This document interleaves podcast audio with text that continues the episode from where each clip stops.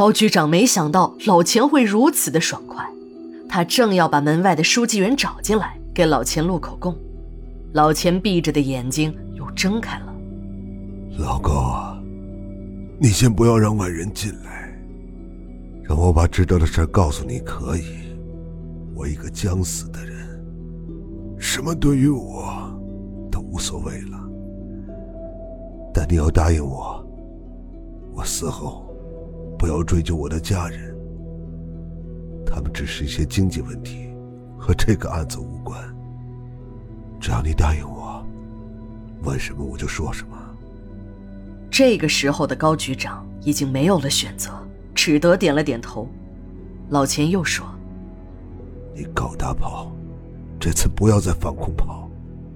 你如果敢骗我，我就是做了鬼，也会去找你。”忘记冯瞎子的事。高局长听到了冯瞎子的名字，浑身都打了个冷战，连忙对老钱说：“好，我保证不会查。现在杀人放火犯罪的我都弄不过来，哪有功夫和你家属那点小事纠缠？再说了，如果我都查得一清二楚，谁的屁股也不会太干净。谁当一回官还不给自己家里办点事儿啊？人之常情。”就那么回事吧，啊！病床上的老钱眼睛突然睁开了，两眼放出了熠熠的光彩，表情也没有刚才那么痛苦了。当了多年刑警的高局长知道，这是将死之人的回光返照，自己要抓紧。老钱留给自己的时间不多了。听完了老钱的话，整个案情变得更复杂了，复杂的让干了多年刑警的高局长。都有点迷惑了。老钱和彪子继承了他们父亲的遗志，一门心思地查起宝藏的下落来。然而，多年之中，虽然收集了不少的线索，可每次都是空欢喜一场。正当老钱和彪子打算放弃时，冯南山尸骸的发现又给两个人打了一针强心剂。两个人也以专案组的身份参与了这个案子。当他们发现，那个古研究员鬼头鬼脑地往二道岭跑时，两个人便开始悄悄地跟踪。他们就等古研究员清理出那些个宝藏，便来个黑吃黑，把那个姓古的给干掉。然后他和彪子两个人便可以吞了那批宝藏。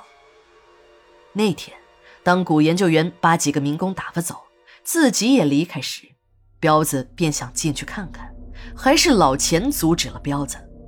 老钱的心眼多呀，他对彪子说：“但凡藏宝藏的地方都会有致命的机关，咱们这样贸然的进去，如果真的有机关，宝藏得不到不说，这命还会丢在这儿。”果然，古研究员半夜时又带着自己家的保姆秀秀来到了矿洞前。秀秀一开始不愿意在前面走，在古研究员的威胁下，秀秀没有办法，才在前面打头。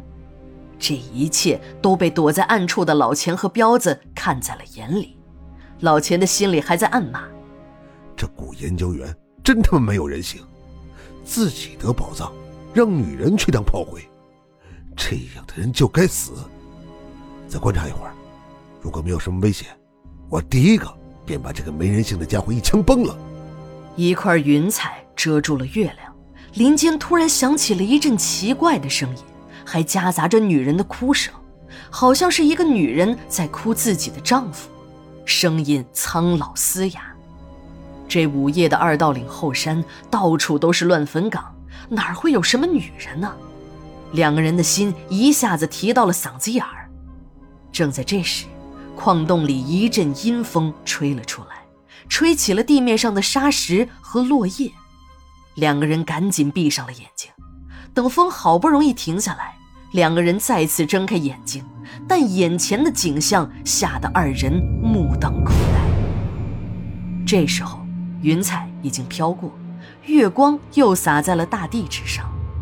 一个人把古研究员和秀秀两个人都拖了出来。这是一个中年的男人，由于是夜晚，脸还是看不太清。老钱和彪子也算是半个警察。他们一眼便看出来，那个中年男子从洞中拖出来的是古研究员和秀秀的尸体。正当两个人把手中的枪顶上了膛之后，怪异的一幕发生了：一个披头散发的男人身影出现在了他们的视野里。只见这男人一挥手，那两具尸体从地面上站了起来。披头散发的男人跟在两具尸体的后面，三个人的脚都离开地面老高，向林中飘去。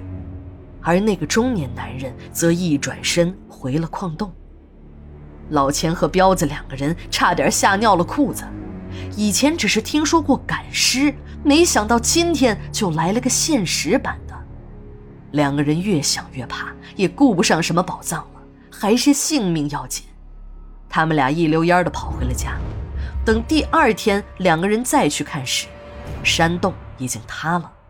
两个人一阵庆幸，还好他们昨天晚上没有进去，这要是进去了，命早就没了。正在老钱以为线索断了之时，他却得知了金陵和山子绑了银铃的孩子，并以此威胁要银铃交出那只虎笔时，他们又盯上了银铃。老钱不能确定那支笔中的秘密，他想把金陵、银铃、山子都抓住，这样宝藏的秘密就揭开了。这如意算盘打的是很不错的。他们一路跟着银铃来到了接头地点，也就是墓地的后山。当银铃和金陵姐妹俩人交易完毕，正准备撤离之时，老钱也感到时机到了，便站出来大喊一声：“不许动！”再动就开枪了。这一句话刚喊完，两个人的脑袋嗡了一声，都趴在了地上。等两个人醒来时，山上仅剩下了山子和两个同伙的尸体，脑门的枪口里还在往外淌着血。金陵和银玲姐妹俩早已是不知了去向。他们一看死了人，吓得赶紧逃了回来。彪子有点一根筋。他怀疑是姐夫老钱在自己身后把自己打晕了，然后把那藏宝图收了起来，以达到一个人独吞宝藏的目的。无论老钱怎么解释，彪子就是不信，还用枪对准了自己的脑门。老钱头脑一热，也拔出了枪。两声枪响后，便有了凌晨的悲剧。高局长真的有点听迷糊了，他坚信，杀死山子和他两个同伙的。一定是老钱和彪子，别人谁会有那两把经过改造的步枪呢？在高局长的追问之下，老钱有点被激怒了。天地良心，我一个要死的人撒谎干什么？真的不是我杀的。那两支枪，我父亲死了之后，我便把它埋进了他老人家的墓穴中。那是我父亲的遗愿。他想让那两支枪陪着他永远长眠在地下。当然，我没有和组织说实话。国安枪械库中封存的那两个盒子是空的。殡仪馆的解剖室里，三个被开了瓢的尸体还摆在停尸床上。那两个会劈脑门的法医哥们连自己的屁股都没有擦，便一去不返了。彪子的尸体。也被运进了解剖室，可笑的是，彪子竟然还长了一条尾巴。